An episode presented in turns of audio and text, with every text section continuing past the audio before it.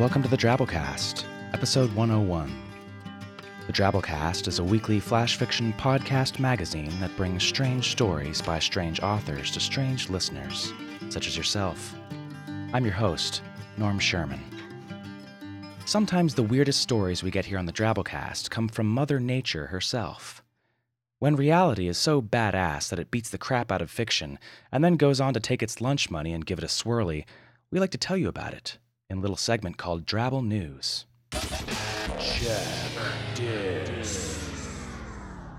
NationalGeographic.com. I'm just going to tell it to you straight, folks. No beating around the bush, no gilding the lily, no making mountains out of molehills or, uh, I don't know, teaching old dogs new tricks. There's a type of jellyfish that can reverse age, meaning that, yes, it can live forever. Scientists are calling it the Mickey Rooney of phylum Cnidaria. I'm joshing you. That's just what I've been calling them, but not to their faces, because you see, I'm still trying to decide if I should be studying these things or, I don't know, sacrificing stuff to them. Things are not supposed to be immortal. It freaks me out.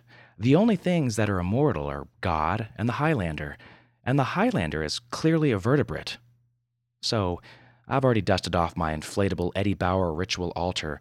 All I need is somebody's firstborn something, and who knows, maybe they'll spare me when the day of reckoning comes.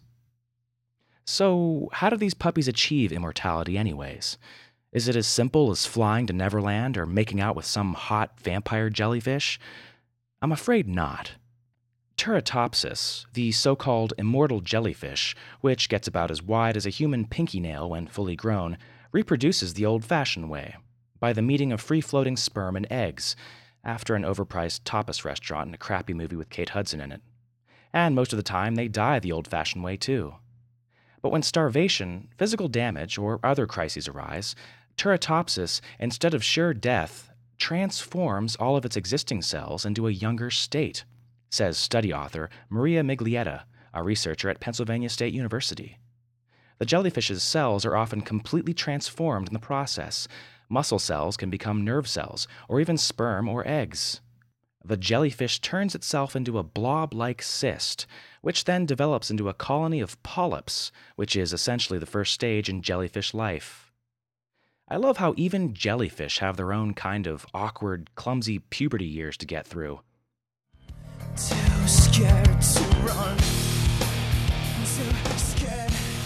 Christopher, turn that music off and get down here for dinner. Your zooplankton is getting cold.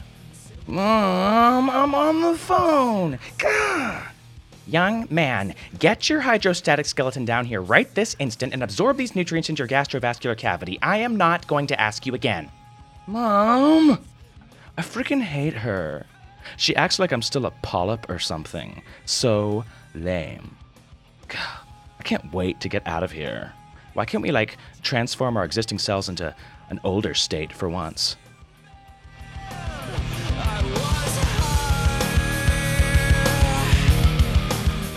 Through asexual reproduction, the resulting polyp colony can spawn hundreds of genetically identical jellyfish, near perfect copies of the original adult. This unique approach to hardship may be the reason that Turritopsis swarms are rapidly spreading throughout the world's oceans, Miglietta added. Another crazy thing about the immortal Rooney fish scientists looking at specimens from around the globe have found that all their genes are identical. There's no way genetically identical jellyfish swarms could have ended up in so many far flung places simply by riding ocean currents, says Miglietta. She suspects the jellyfish are hitching rides inside long distance cargo ships, the creatures are likely traveling in the ship's ballast water, water sucked into and pumped out of ships to provide stability. Or they're attaching to hulls. Or raining down from space in cosmic dust. Or traveling through pan-dimensional portals in the deep sea vents. F it, she says. I don't freaking know. Well, this week's drabble is called A Gentleman Caller by Rodney Elliott. Rodney currently lives in South Georgia with his wife and two daughters. He says that they're living proof that a meaningful and lasting relationship can develop from a home invasion kidnapping scenario. Hmm.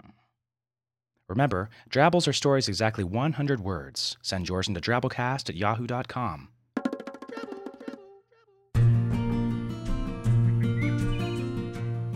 Laura looked out the front window expectantly. Today would be the perfect day. She and Jim had met exactly one year ago. This would be the day he proposed. She was sure of it. She heard footsteps coming up the sidewalk and hurried to greet him at the door. Jim, what a pleasant surprise! Who are you? What the hell are you doing in my house? Darling, that's no way to. Hey, you're that crazy lady from the. Laura shot Jim with a tranquilizer gun and pulled him inside. Of course I'll marry you, Jim. I thought you'd never ask.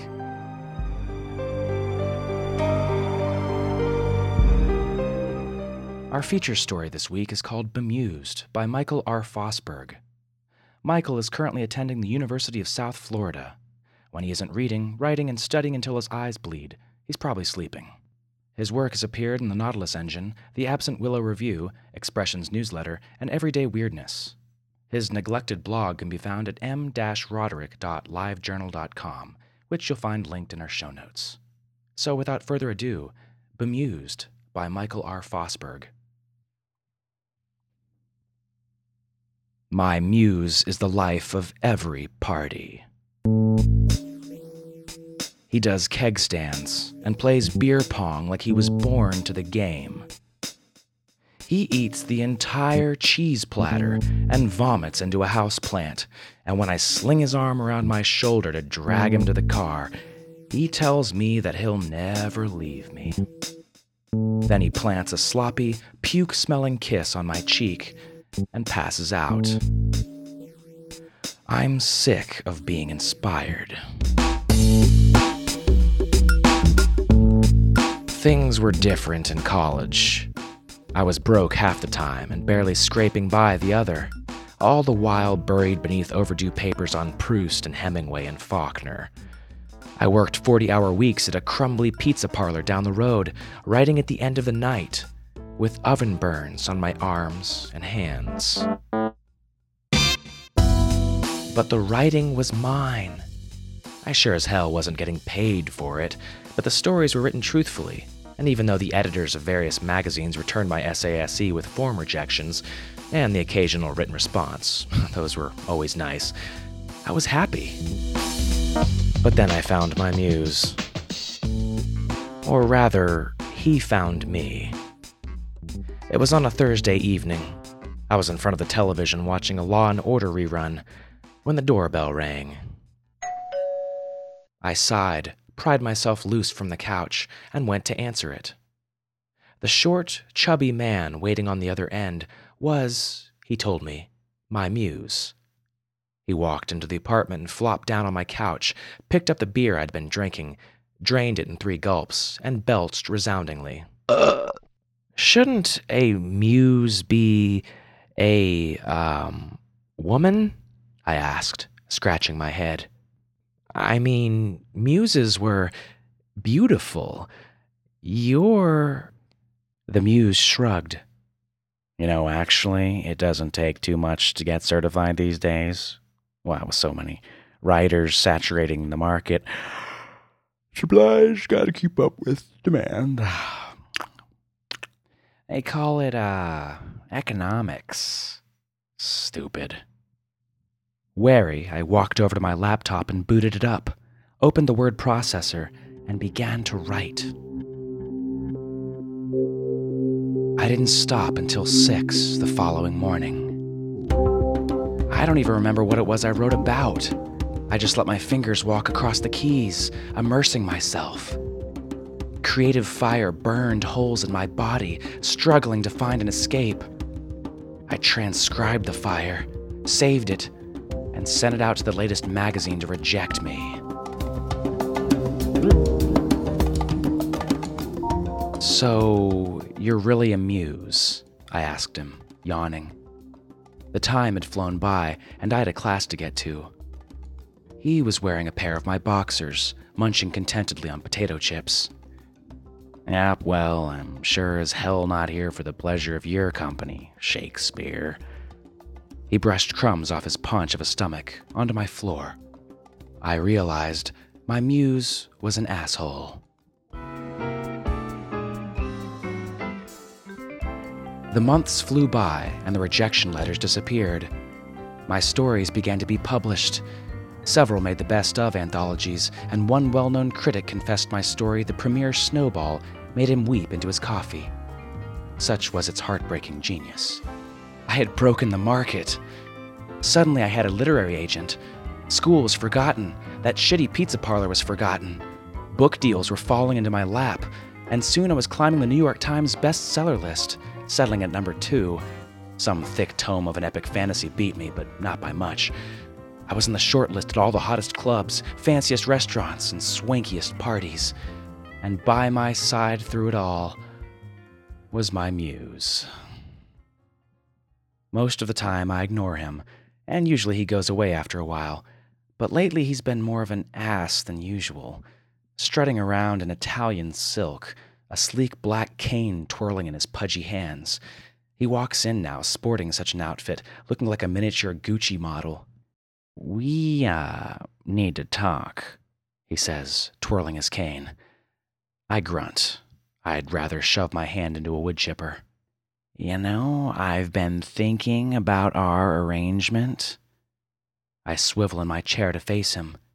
We, uh, don't have one. Yeah, that's just the thing, bucko. What do you say we split your earnings down the middle? Say 50 50. No. 60 40. No, I earned that money. You're just freeloading. Squatting. The muse stops spinning his cane and for a moment looks hurt. How can you say that? You wouldn't have any of this if it wasn't for me. And it's time you pay up. He looks me square in the eye. Or else.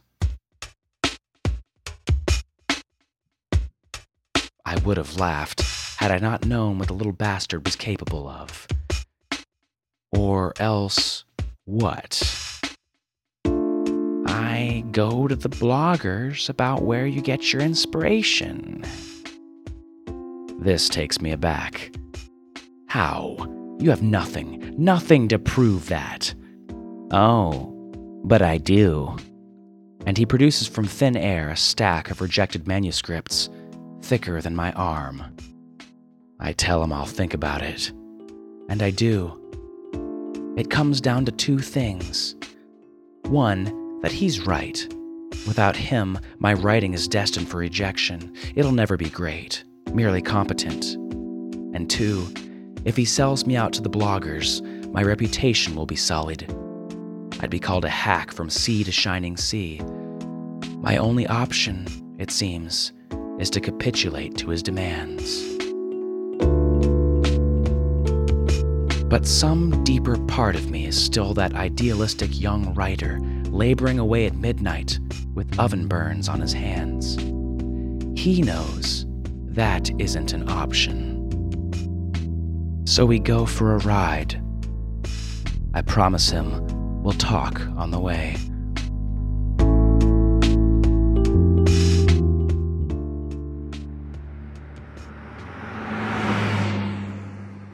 The Muse eats several bags of chips and slurps a big gulp as we drive, and soon we pull into a deserted rest stop surrounded by woods. The highway's empty for miles.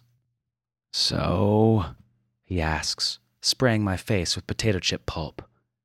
You come to your senses yet, Shakespeare? Yeah, I say, and pull out the 45. His eyes go wide, and before he can react, I put the gun to his forehead and squeeze the trigger. When I drop out of the public life, it makes the tabloids for a week. And then another celebrity couple fills the gossipy void. Soon, I'm forgotten. I write, and the rejection letters keep coming, addressed to a pseudonym now. I smile at each one stick them in a file, and move on to my next project. At least there aren't any oven burns on my hands this time. Listen to Bob Marley. He's got it together. The sound of someone strong and clever. I don't know if things are ever gonna change. Things are starting to get mighty, mighty strange. Well, that was our story. Hope you were amused. Let's do some feedback for a little story we ran a couple weeks ago called Luec and Sarah by Samantha Henderson. This was the story about, well, the jury's still out on exactly what the story was about, but regardless, it did have ghost children and a civilization of underground insect like creatures. While pretty much everyone agreed that the story was beautifully written and engaging, there were mixed sentiments about whether it was successful or not. Strawman said, I feel like I've just been on a visit to an exhibition of modern art. I have an impression, but not much confidence that my impression is what the author intended, or what other people's impressions are going to be. It's tempting to say nothing and wait to see what everyone else says, just like an exhibition of modern art. Mr. Tweedy said, That was a lot like the other Henderson story, Starry Night, only more so. Lots of interesting texture and ambiance, but what the heck was going on? An earthquake lets the cave dwellers out into our world where they're haunted by ghost holographic avatars of dead humans? Hospital nurseries have become museum exhibits for some reason. Singing crystals have trouble harmonizing in sunlight, and people have a love hate relationship with a buoyant dancing fat man. Mr. Tweedy then exploded. Treeman stepped up and offered the best forum member first post ever, breaking it down for us. Warning if you haven't heard this story yet, there are spoilers up yonder. Treeman said, uh, the story was an alternate history sci fi set in the early 1900s, and there are a lot of clues to this. Uh, the fatty Arbuckle Mabel Normand silent film, uh, The Tower of Jewels, and Palace of Fine Arts that reference the Panama Pacific World Fair in California. The Lemurians appeared from the Earth, probably from the big 1906 earthquake that destroyed San Francisco. And while some humans tried to accept them, yes, they were secretly resented as the cause of the earthquake. Luec is haunted by the ghost of a child that he's presumably never met, probably killed in the earthquake. Uh, the child hatchery is a little unclear to me, and in my opinion didn't add to the story. Either there's a parallel problem with babies and mothers dying, or it's just a scene, like the movie theater, to show us how Luec feels about humans, and what we are when it comes to things like earthquakes and bed fever. Fragile. Whew. Well, I've got to admit, people, old Norm might have screwed this one up a bit. The actual title of the story is called Luec and Sarah at the Panama Pacific International Exposition, 1915. I totally missed the historical context references, so asked Samantha if we could just shorten the title to Luec and Sarah, because I just thought it rang better. She was cool with it, but I apologize that the story was ambiguous without the full title. Anyways, if you want to try the story again, read it on Samantha's blog at samhenderson.livejournal.com. Well, that's all for this week. The Drabblecast uses a Creative Commons Attribution Non-Commercial No Derivatives license, which means you can't change it, you can't sell it, you can share it all you like. If you like our show, consider throwing a donation our way via the appropriate links off our website at drabblecast.org. You can either make a one-time donation or subscribe for a measly five bucks a month. That's like a buck twenty-five per episode. What a deal!